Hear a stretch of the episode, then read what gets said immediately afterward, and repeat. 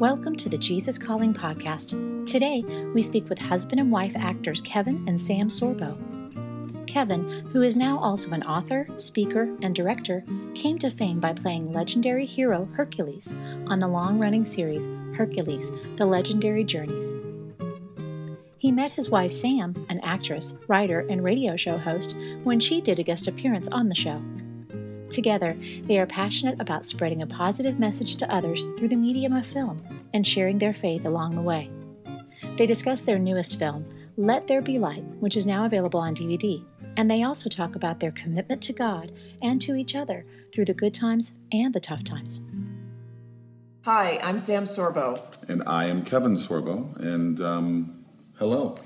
You probably know him from Hercules and also Andromeda and maybe many of his movies like God's Not Dead and Let There Be Light. That's right. I, um, I grew up in a little town called Mound, Minnesota, which is about 25 miles west of Minneapolis on the beautiful shores of Lake Minnetonka. And we were home in a little town of 7,000 people. We were home to Tonka Toys. Get it? Lake Minnetonka, Tonka Toys. And uh, I'm the fourth of five kids. All five of us went to the same school system. My dad was a, um, a seventh and eighth grade math and biology teacher at the junior high school there, and um, grew up just loving loving sports, playing a lot of sports. I was a football, basketball, baseball guy. I fell in love with golf at an early age because my dad was a uh, was also in the summers worked at a golf course. Um, grew up in a in a Lutheran home, wonderful parents. Uh, lived up, grew up in a really great neighborhood. I mean, just really, just they did. I was very lucky to yeah. grow up because really all of my friends are all her friends now too. Um, I know. It was just I was very fortunate to, to, to go back. Uh, we go back every summer. That's not my story. I uh, I grew up. Uh, we started in uh, New Rochelle, then we moved. Uh, then we moved again. We we moved several times. Um, I grew up in an atheist household, uh, and extremely liberal. Um, and so in my 20s, I went on a search for meaning, basically purpose uh, I became I had become established in my in my craft and uh, in my career, and so I needed some something more. And I discovered that there was a God in the universe, uh, basically because there is order in the universe. And once I had determined that God existed, I went searching for Him in places of worship, worship, and I ended up at a church, which is where I became a Christian. I was 11 years old when we went to the Guthrie Theater, which is a very famous theater in Minneapolis and I saw The Merchant of Venice. It was Shakespeare, and I was mesmerized. I didn't understand what they were saying because it was Shakespeare, but I was I was blown away by uh, what I was watching on stage. And I told my mom on the way home. I said, "You know, mom, I'm 11 now. Remember?" So I said, "Mom, I think I'm, I'm gonna be an actor." And she said, "That's nice, dear. That's nice, dear." And um, but it wasn't really until I got into college when I really started going after it and paying attention to it. And I double majored in marketing advertising, but I minored in drama, and uh, I, I, I, loved it. I mean, that's what I really wanted to do. And I sort of had a side track to my life where um, I started dating someone other than her because she was way down the road before I met her. And she was a model, and she said, "Come to Europe with me and just spend three months before you move to Los Angeles." Uh, an agent there said, "Well, you should model too," and I was like, ah, "I don't know." And then, but they got me going, and I actually it was a different kind of success of hers because I was more I was more of the jock guy, and I was so much bigger. I'm 6'3", and all these other guys were 5'11 and 5'10", and so I got all these athletic gigs, these really good. You know, I got to go to the Bahamas and do stuff there, and go in the middle of the desert, and Sahara Desert, and it was really it was interesting to me. I mean, I ended up living in Europe for three and a half years, so it was quite a huge sidetrack to my life, but it wasn't fulfilling because I knew what I wanted to do. Uh, so I really got sidetracked a lot with when I thought at 22 years old, I'm heading straight to LA. And I finally get out there at almost, I was almost uh, 27 years old at the time. So I started pursuing the career kind of late. But um, commercial world was great to me, did a lot of commercials and started getting guest spots on shows. And then, of course, along came Hercules. And what was going to just be five two-hour movies turned into seven years on a one-hour TV show. And we passed Baywatch as the most watched show in the world, and I went straight from there to Andromeda, and then I just it just sort of I, I got lucky, had a lot of good success, and very fortunate. I loved acting. I always wanted to be an actor, but I, I sprouted a little bit early. So in high school, I was always taller than all of the guys, especially the guys in drama club, because the football players didn't uh, didn't come over to drama club or drama class for that matter. Uh, and so um, I struggled to get cast for things, and the the the mantra was don't become an actor because you can't be successful. And so I went to Duke University and I studied biomedical engineering. And I took some time off while I was at Duke uh, to, uh, I, I needed to take time off because it was so stressful. And I ended up going over to Europe and modeling for a year, and I was um, very successful with that. And it also opened up the door back to uh, becoming an actor. Uh, and so eventually that's what I did. I modeled for several years and then I went into acting and uh, found success and got cast on a little show called Hercules, which at the time was the number one show in the world, and went down to New Zealand. And, um, well, I played a princess. that's how we met. When I finally did talk into our first date, I went to pick her up at the hotel she was staying at. And uh, um, she gets in the car, and I had a country music station on. And she says, "Oh, you like country music?" And I said, "Yeah, I do." I said, you, "I mean, you can change it if you want. I mean, it's only country music station in all of New Zealand." She goes, "No, no, I like it. I like it." I said, "Oh, cool." Went to the restaurant, started talking. I said a few things. She said, "Wait a minute, are you um, you conservative?" And I said, "Yes, I am." And we kind of laughed about being conservatives in Hollywood and what that's like. And then we talked a little more, and she said, "Hold on, are you are you a Christian?" And I said, "Yes, I am a Christian." So she said, a Christian, conservative, and you like country music, the three C's, I think I'm in love with you. So that's kind of how that first date went, which was pretty, pretty funny. When I went down to shoot Hercules, I was actually a little concerned that I was shooting another show with a stuck up, good looking male actor. Uh, there, there are plenty. and when I met Kevin, the first time I met him, I could tell that he was ex- exceedingly genuine. Uh, he's he's a Minnesota guy, you know. Uh, he's down to earth. Uh, he wasn't at all stuck up, which which was a shock to me because he was a very good-looking guy and he was shooting the number one show in the world, and so uh, that in part is why I fell in love with him. Um, the show, seeing the responses of people, because I saw some of those letters that were coming in that that were so profound, really. It was interesting what happened with Hercules. I knew by the third movie we had something special. Um, this was a show, it certainly wasn't a faith based series, but it was a series that had a lot of positive messages in there. And Hercules, the character I played, was a really good role model. Uh, we reached 176 countries. It's still in 60 countries today. It's on Netflix. It's on a couple cable outlets. Um, it's crazy how it's just it's just keep going and going and going. And there's a whole new generation of, of kids that are watching it now. A lot of them probably from their parents that are now, you know, in their 30s that were, hate to admit it, but I mean, you know, we shot the show from 1993 to the end of 99. And uh, to the letters I would get that come in from, you know, from orphanages, from people that had rough family lives, saying that I was their role model, I was their their make believe father. That, I actually that, that, your character taught them not to give up. but yeah, to, the character was don't fight be, first. Be yeah, it right. was just a lot of strong and, yeah. moral messages in there, and and to, to stick by your values and stick by what you believe is good and right, and uh, to have kids want to do that. I had three kids come down. They were Make a Wish kids. And I think every time I just broke down. I remember the first time it was just brutal for me because I'm going, why are you picking me? I didn't say that to the kid, of course. But you know, of all the things in the world, and I'm your wish, and it was it was overwhelming to me, and um, it was an honor at the same time. But I just I, I guess I didn't feel worthy with it. I don't think that he even realized the impact that his show had, and that's why you know Make a Wish kid comes down there, and he's he's not seeing the the prof, the the broad spectrum really, um, and so that was that was sort of an eye opening experience for both of us really. Um, to see TV Guide. What did the TV Guide guy say? That that was the that was, was the one show the one that show was that their family, family watches yeah. together. And this came from the editor from the TV Guide who sent me a letter, and he also wrote it in the TV Guide, which I thought was pretty amazing. When I started acting in in um, L.A., I, I joined an acting class, and the the coach at the acting class said in his first interview before I joined the class, he said, "So why do you want to act?" And before I could even really think, the words sort of flew out of my mouth. I want to change the world.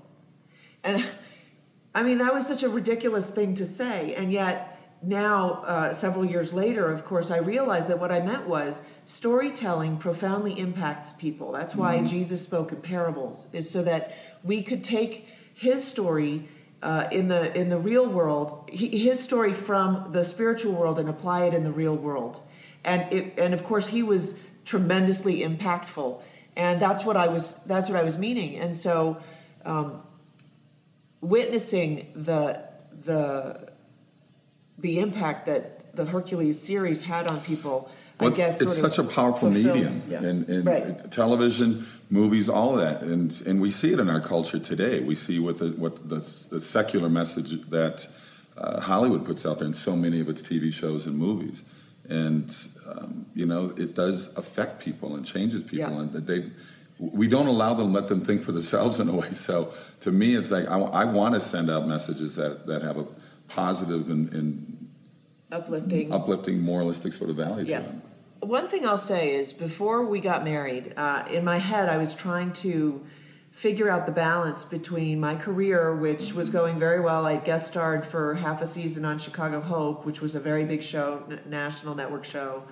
Um, and I was, you know, booking more and more uh, work. And right before I'd met Kevin, I had to, I, I had already determined I wanted to be married. I wanted to get married. That's what I, I wanted.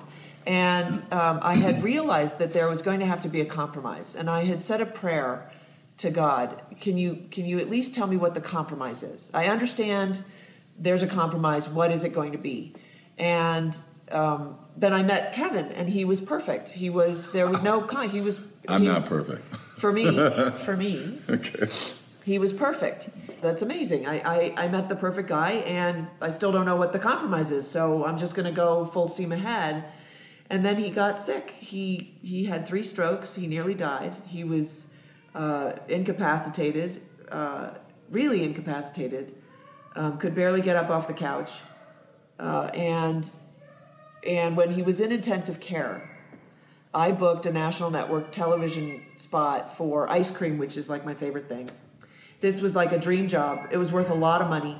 It was a big deal. Uh, they were going to fly me to New York for three days to shoot it. And I went into the intensive care unit and I stood at the foot of his bed and I said, I booked that uh, ice cream commercial that I auditioned for. And he said, Congratulations. And I said, They want me to fly to New York tomorrow for three days. Uh, are you, would you like me to not go? which put him in the unenviable position of having to admit that he needed me. And so I was faced with a binary choice, really the love of my life or my career. And I, I literally in the intensive care room, I just looked up at the heavens and I said, Oh, that's easy, done. And I chose my marriage and my husband and that whole thing over my career. We were at the end of season five on the series, and Sam and I had known each other for a little over a year by this point. Yeah. And I was having all kinds of problems with my left arm. I couldn't figure what was going on. I'm doing most of my own stunts. I'm working 14 hour days. I'm, I'm lifting weights anywhere from an hour and a half to two hours every single day on top of the 14 hour day on set. And uh, I was always doing my you know, getting bumps and bruises and cuts and sprains or whatever by doing all these stunts because we had three fight scenes every single episode. My ego wanted me to do the fights and I wanted to do them. And so I blew it off. I blew off this pain in my shoulder and this numbness in my fingers. I finally went to see um, a doctor who found a lump way up here in my uh, left shoulder, left subclavicle. And he said that he wanted to do a biopsy on it, and that kind of freaked me out. Uh, I said, biopsy, you know, I'm Hercules, aren't I? I'm a healthy guy, come on, leave me alone. And then I went to see a chiropractor. As I'm laying on the, on the table, the chiropractor, I heard a voice inside my head said, don't let me crack your neck. And I thought, well, that's weird. He's never cracked my neck. Because this guy I've been seeing for eight years, he knows I don't like my neck cracked. I mean, I hate it. I've never liked it. So he's always left it alone. The voice said again, with more urgency, don't let him crack your neck. While I'm arguing with his voice, he cracks my neck. And that lump ended up being an aneurysm that had been spitting out blood clots into my left arm. That crack of the neck, because it was so close up to the artery feeding the brain, threw three clots into my brain. And I guess I'm lucky where they went. They went to my balance center and um, uh, vision. Uh, actually, there was a fourth one that went to my um, speech. She heard the voice and she rushed me to the hospital I that she used to. Yeah, you heard the way I was Yeah, talking. I saw him stroke right in front of me. I couldn't do the next movie I had lined up for myself because they, they were Universal was gearing me up to become their next new action guy to fill in for you know where Arnold Schwarzenegger was tailing off. So it was it was brutal for me to uh, to go through this and to have it happen to me. And you go through that. Why God? Why why why is this happening to me? And we wrestled a lot, you know, and I prayed a lot. Yet I, I just I remember one one night um, crawling myself up to the top of the apartment complex that we were at and uh, looking at the moon, and I, I wept. I felt like somebody had passed away, somebody had died, and it was a long journey for me. Uh, as Sam says, you know, she goes, "You had faith, but you never needed it until now." And now I, under- I understood what she st- said. It was years later because it took me three years to fully recover. It was a long road, and it was a tough road, and um, uh, there were a lot of prayers in there. There was a, a lot of frustration. Sam always said, you know, she said, she gave me a mantra to look in the mirror and say, I want you to say, I'm getting better, I'm getting stronger, and say it every day until you believe it for that day. And, uh, but it's also tough love because she just said, you know, it happened. What are you going to do about it? You know, how are you going to deal with it? And I realized I had to start to take things under control in my own way and say, okay, God, let's get through this. Let's fight through this. He was in intensive care, and they had discovered the aneurysm, and they were treating it with uh, uh, an angio going from his groin up into his shoulder. And so he was. They had just brought him out of the operating room. Um, I guess maybe they had just inserted it, or they just went to to look at it again. Uh, that was probably it. And I'm I'm I'm not entirely sure. He might have reacted to the dye, or it might have just been uh, what became what we what we eventually learned were panic and anxiety attacks. But he kind of went into sort of a shock, and he started shivering uncontrollably. The entire bed was shaking. Uh, if he jerked any which way, he wasn't allowed to move in the bed. He wasn't allowed to sit up for the days that he was in the, the intensive care, and so he was shivering uncontrollably. And if something came loose, if he if he cut himself in any way, or or the tube got pulled, he would bleed out. He would just bleed out and die. There, there was no way to stop the blood, basically. And he was shivering, and the nurse, a male nurse in the in the intensive care, said, "We got to get him back into the OR stat, or we'll lose him." So I ran down to the to the payphones, and I called his um, GP, who had who had been supervising his care, uh, and I said, "This is what just happened." And the GP said, "Sam, there's nothing I can do from here." So I just started praying. And I walked back to the intensive care unit, kind of trepidatious, wondering what I was going to find when I got back there. And uh, they had resolved it. They, I don't even. They told me that they had just given him some Benadryl, which I'm, I'm not sure if I heard them correctly or if, if that it was that simple or what. But they had resolved it, and he was okay. But she was hugely instrumental for true strength to get made because I didn't want to show uh, how weak I'd become. The male ego is, is a, as all men, men know, we, um, we're very insecure and very, very, very um, protective of letting people see weakness in us. And certainly, me as an actor, that's a visible actor, playing a guy that's 6'3, 230 pounds of muscle, uh, it was a tough road for me to have to go through. But True Strength came out in 2012, and it's been a blessing. I do about a dozen to 15 speaking events a year, whether it's you know in, in medical places or motivational Neurology, places or yeah. neuro- whatever it may be. Um, and I've had people that have come up with car crash survivors, heart attack, stroke, cancer, whatever it may be, saying your book has, has made me stop feeling sorry for myself. You, I just got two emails in the last three days from people through my website. All these years later, they still keep coming through saying, um, "I'm not angry anymore. I'm not angry at God, and I'm not. I'm not. I'm not upset." And I went back to New Zealand four months after the strokes, believe it or not. But I went from a 12 to 14 hour workday to one hour day. They wanted to keep the show going. It was a big cash cow for the studio. And quite frankly, um, for me, I needed it. I needed to find some kind of hope in my life. I needed to find that light at the end of a very long and dark tunnel. I needed to feel like, okay, I'm going to beat this thing. I'm Yeah. not going to let this thing destroy me. And uh, it, it gave me hope. And that's why I think we're all searching for that. And I had to pray a lot about why this happened to me. And eventually I did find the reasons behind it because it wasn't that I'm like I was a bad person and I was doing evil work. And I, I, I, thought Hercules always had, like I mentioned earlier, good messages and good values to it. Um, but it opened a door for me that I never thought I'd go down. It opened a couple doors for me that I thought I'd never go down. I never thought I'd be doing what I'm doing with these uh, with these speaking events and the movies I'm doing now, and I, I love it. And that was really um, a God thing. There's no question.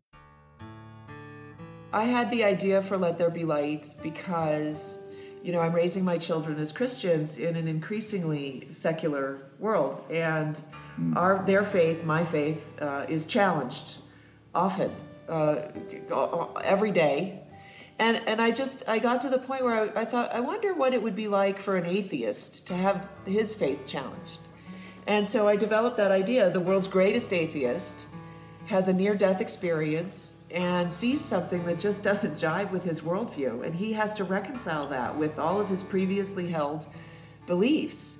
And uh, the more I thought about it, the more I thought, hey, now this is a movie that I'd like to see so I approached Dan Gordon, who's a very well known Hollywood screenwriter. He wrote The Hurricane with Denzel Washington, Wyatt Earp with Kevin Costner.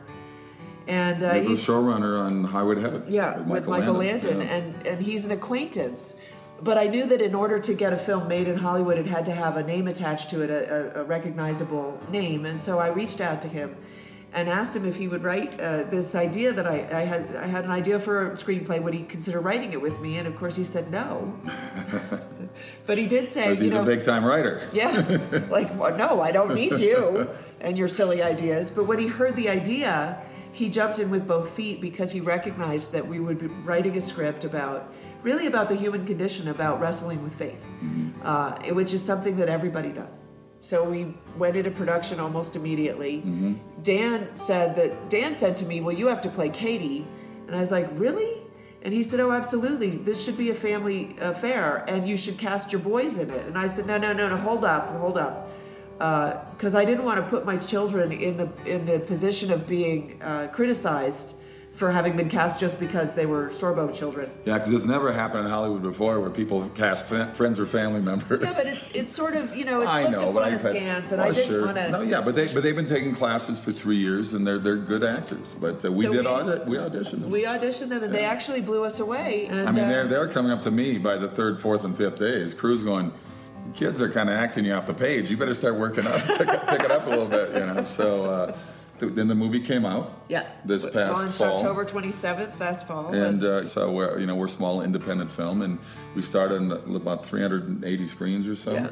And worked our way to 800 screens. And the first two weeks out, up against Thor, up against Star Wars, yeah. we were the number two per screen average movie.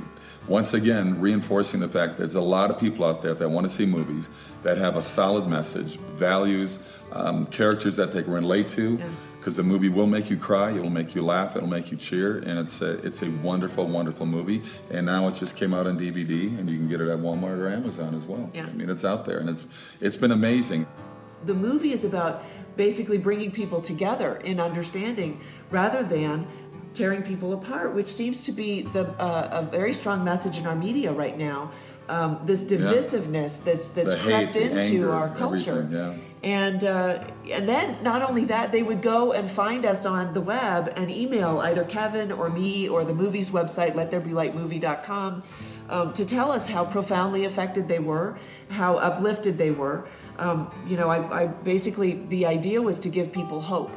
And i think that's really the, the underlying message of the movie and that's what it accomplished. And so we're very proud of it we do want to get these movies out there to people, but we need your help yeah. uh, to get the word out there. We need pastors and we churches to, create, to support these movies.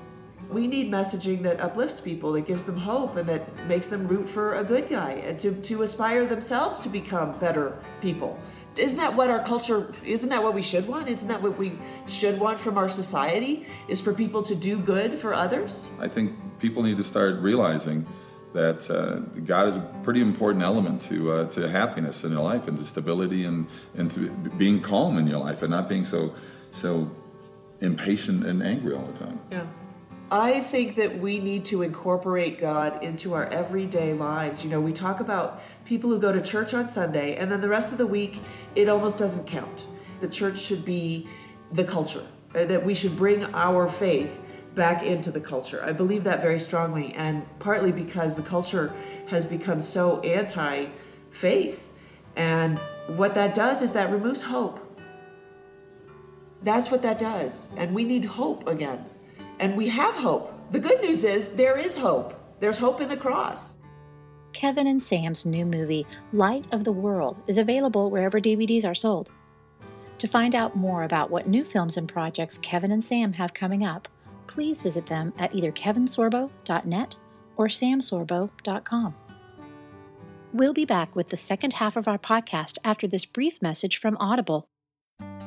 As a special offering to you, the listeners of the Jesus Calling podcast, Audible is offering a free audiobook download with a free 30 day trial to give you the opportunity to check out their service. Find your favorite Sarah Young titles, including Jesus Calling and Jesus Always, in an audiobook version, and get it for free by trying audible.com. Check out a small sample of the Jesus Calling audiobook featured at the end of this podcast. To download an entire free audiobook today, go to audibletrial.com slash jesuscalling. Again, that's audibletrial.com slash jesuscalling for your full free audiobook. Now, on to the second half of our show. Robert J. Morgan is the teaching pastor of the Donelson Fellowship in Nashville, Tennessee, where he has served for 35 years. He is a best selling and gold medallion winning writer with more than 35 books in print and more than 4 million copies in circulation in multiple languages. He is a writer for Dr. David Jeremiah and Turning Points magazine and has had many articles published in other leading Christian periodicals. Robert shares a little bit about his early life and how he was inspired by Reverend Billy Graham to follow the road in his own life of preaching the gospel and teaching the truths of the Bible to as many people as he could. My name is Robert J. Morgan, and I live here in Nashville. I grew up in East Tennessee in the mountains and the Appalachians and moved here in 1980 to be the senior pastor of a church. And now I'm the teaching pastor there and also have the opportunity of writing and speaking and ministering in a variety of ways. And uh, I'm also a caregiver to my wife, Katrina, uh, who's uh, battling an illness and we have a bunch of grandchildren we love, and so our lives are very busy. I grew up in a wonderful family.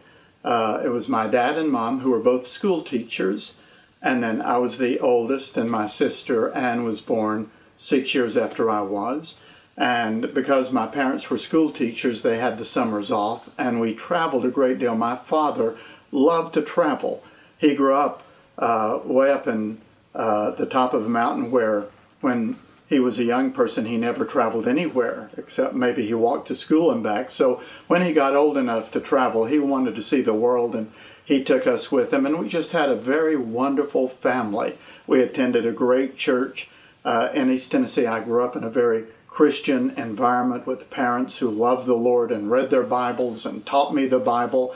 So I have sort of an idyllic uh, childhood growing up in the 1950s and early 1960s in a small little town in the middle of the Appalachians uh, in the mountains of East Tennessee on the western North Carolina border. Billy Graham was a hero of mine when I was just a boy because we would gather whenever he would have the televised crusades, which was several times a year on television. Then uh, my whole family would always gather, and it would be in black and white, and Cliff Barrows would be there leading the choir, and then Billy would get up and say, The Bible says, you know, and have the. And I drunk all of this in as a child, and I thought, This is the greatest preacher. I would like to be like that one day. I had a lot of problems, especially during my uh, freshman year in college. But my sophomore year of college uh, was when I made a very life changing decision to, as far as I know how, give everything that I had and was or ever would be to the Lord in full commitment, what we call back then full surrender. When I was in college, my sophomore year, the young man across the hall said, Why don't you go with me uh, to Asheville next weekend? I want to meet, I want to introduce you to a woman who uh, has meant a lot to me. So I said, All right. And we got in the car and he drove me to Billy Graham's house. And uh, Billy was gone, but Ruth was there. And we spent a wonderful weekend with Ruth. I learned so much, not only that weekend, but on subsequent occasions. And then when I finished uh, at Wheaton. Uh, then I spent some time working with uh, Dr. Graham and the Crusades. Now, uh, I didn't work personally with him, I was a gopher. You know, I just did whatever the crusade officials needed to have done. There were a lot of airport runs and a lot of setting up meetings and a lot of making photostats and, and being at the crusade every night. And um, I remember one occasion I was on the platform because one of the guests who uh, had flown in for the crusade, they were on the front row beside Dr. Graham, and they uh, uh, had to be taken to the airport. So they sent me uh, there on the platform near Dr. Graham, and I just thought this is the greatest thing in the world, you know. And I watched him there as he preached. You know, I watched him from the back, which I'd never done. I'd always seen seen him, you know, with his finger in the camera. Uh, and I remember when he finished the sermon, uh, and I was taking the man that I was escorting down the steps. Dr. Graham came down the steps, and he looked at me and he shook my hand, and it was trembling. And by the time he got to the end of the stairs, he nearly collapsed, and they had to help him. And he was a relatively young man back then. Uh, but the exhaustion of preaching in that stadium uh, was almost more than a human being could do. And they helped him in the car, and, and he drove away. But he was back the next night as good as ever. Uh, but I learned so much through that experience, and I thought for a while, I want to stay with this organization. But then the Lord just let me know that He wanted me in the pastorate and that I wouldn't be happy doing anything except pastoring. And so I left uh, um, the Billy Graham Association and went into the pastorate. But I have always cherished those times uh, uh, when I had that opportunity.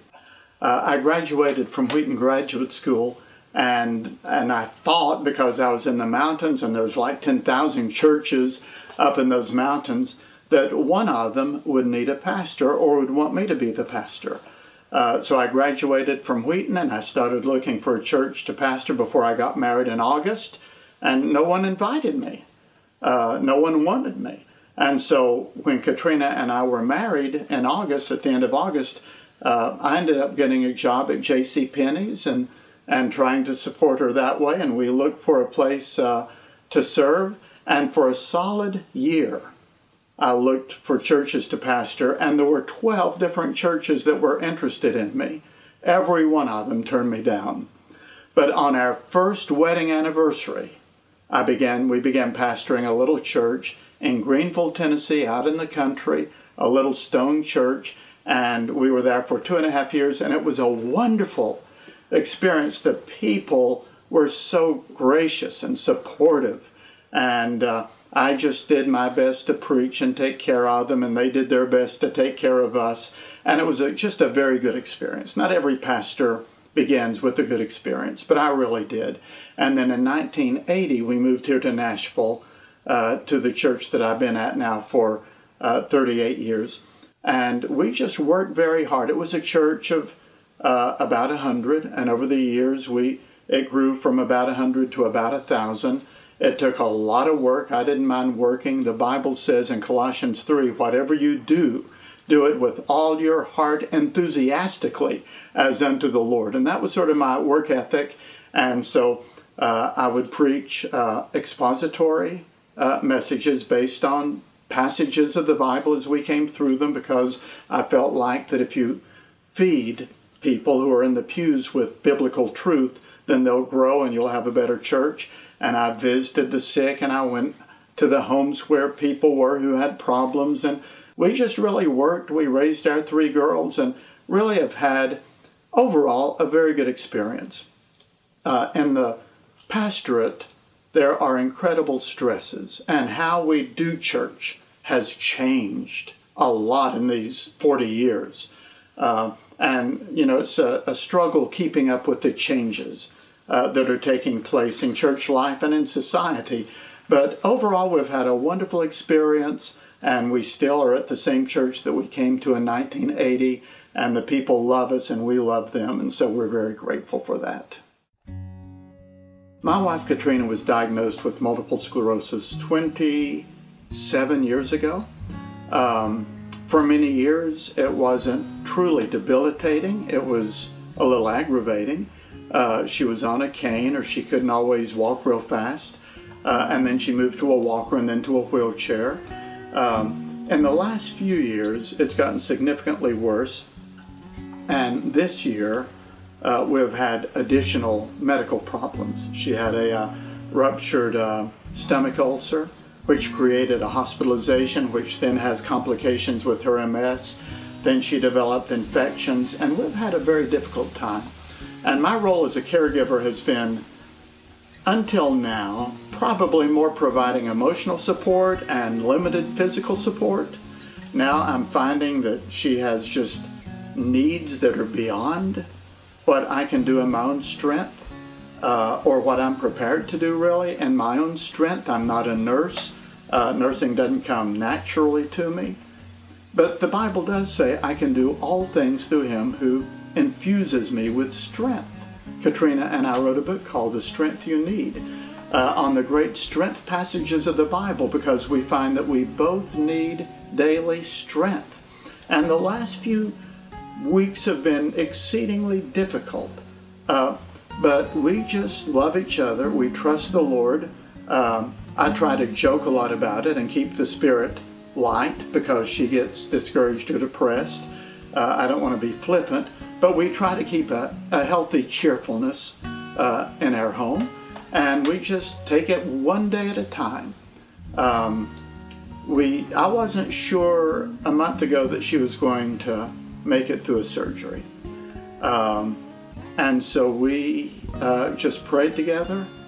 And I said, Now, Katrina, if you get to heaven before I do, there are one or two things I really need for you to ask the Lord about personally because I need help with a couple of things.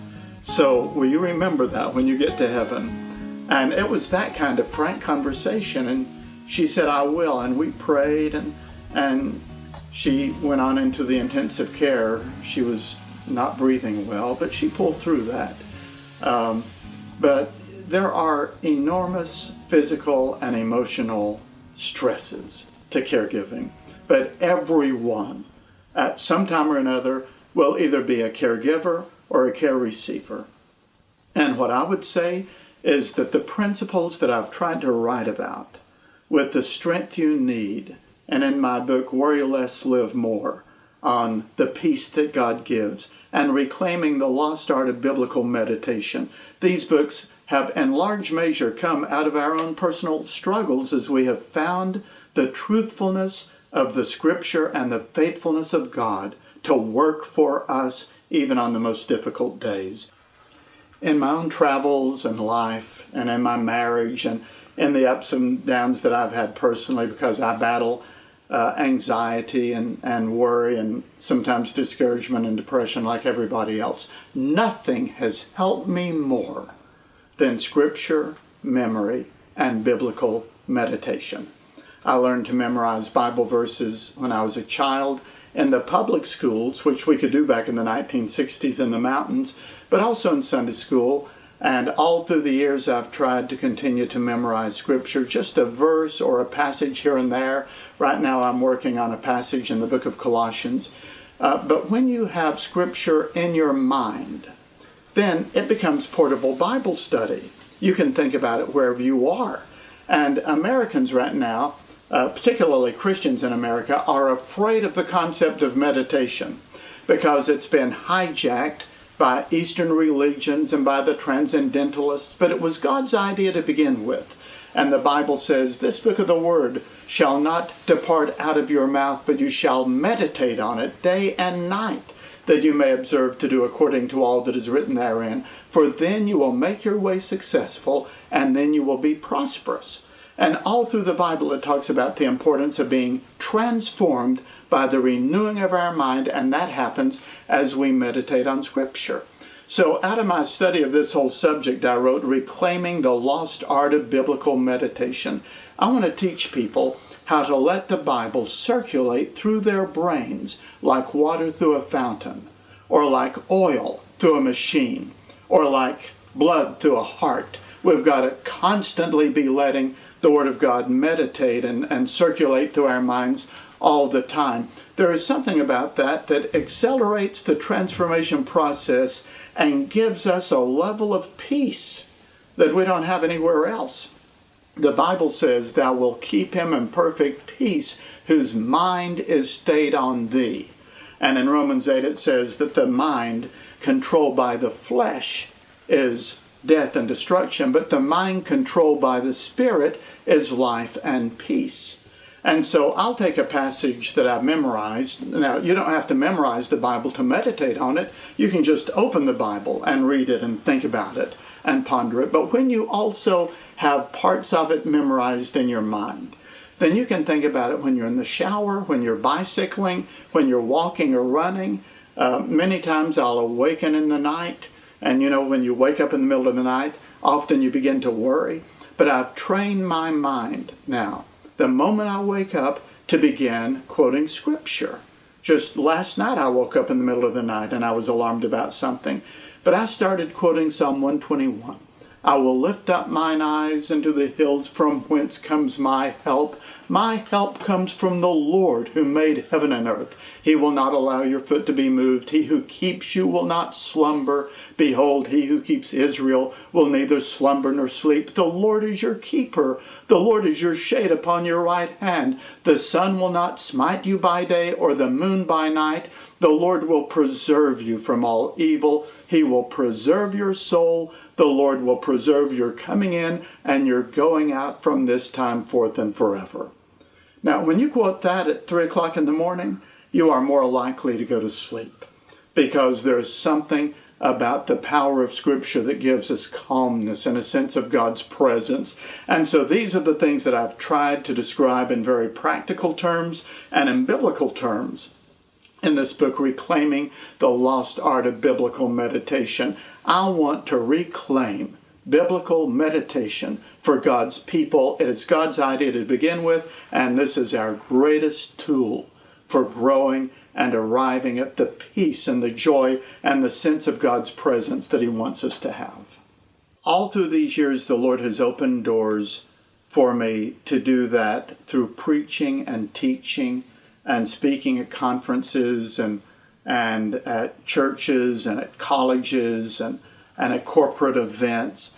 And I don't know what it is, I can't explain it, but thinking that I'm going to get on a plane or get in the car and go and I have the opportunity of sharing the greatest set of messages in the world, which are the truths of the Bible, with a group of people.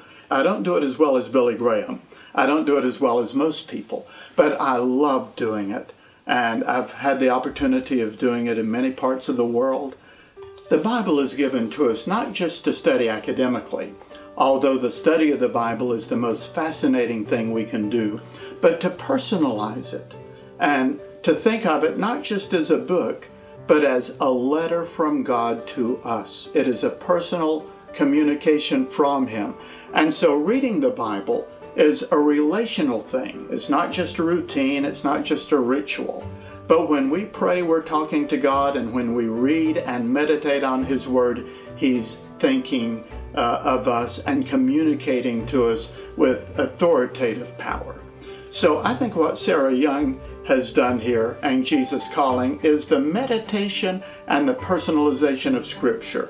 She has taken some precious passages and she has meditated through them until they have spoken to her, and she has written down the significance of that message, and that's the power of this little meditation book.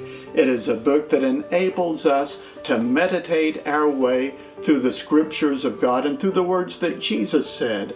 And as we meditate on His words, then we are strengthened by His voice and we develop a sense of His presence.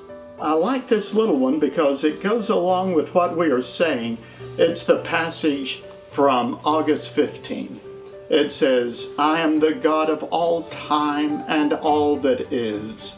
Seek me, not only in morning quietness, but consistently throughout the day. Do not let unexpected problems distract you from my presence. Instead, talk with me about everything and watch confidently to see what I will do.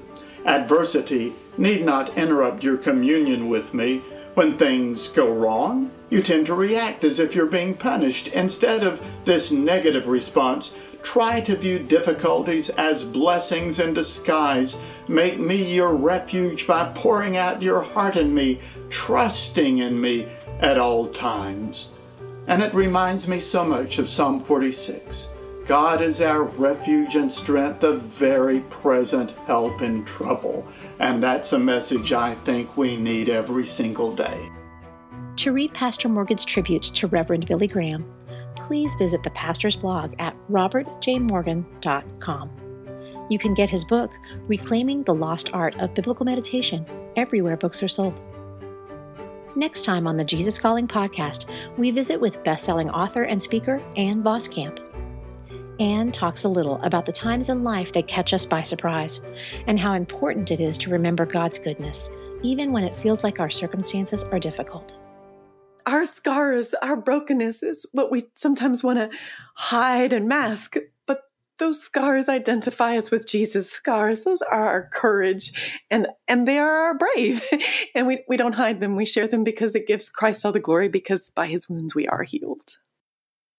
Do you love hearing great stories of faith each week via the Jesus Calling podcast? We want to hear from you.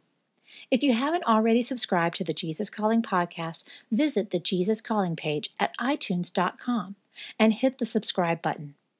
While you're there, we'd love for you to leave us a review and tell us how you feel about the show and what future guests you'd love to see. Your reviews and subscription help us share these stories of faith to more people who need the hope and encouragement of Jesus Calling. If you have your own story to share, we'd love to hear from you. Visit JesusCalling.com to share your story today.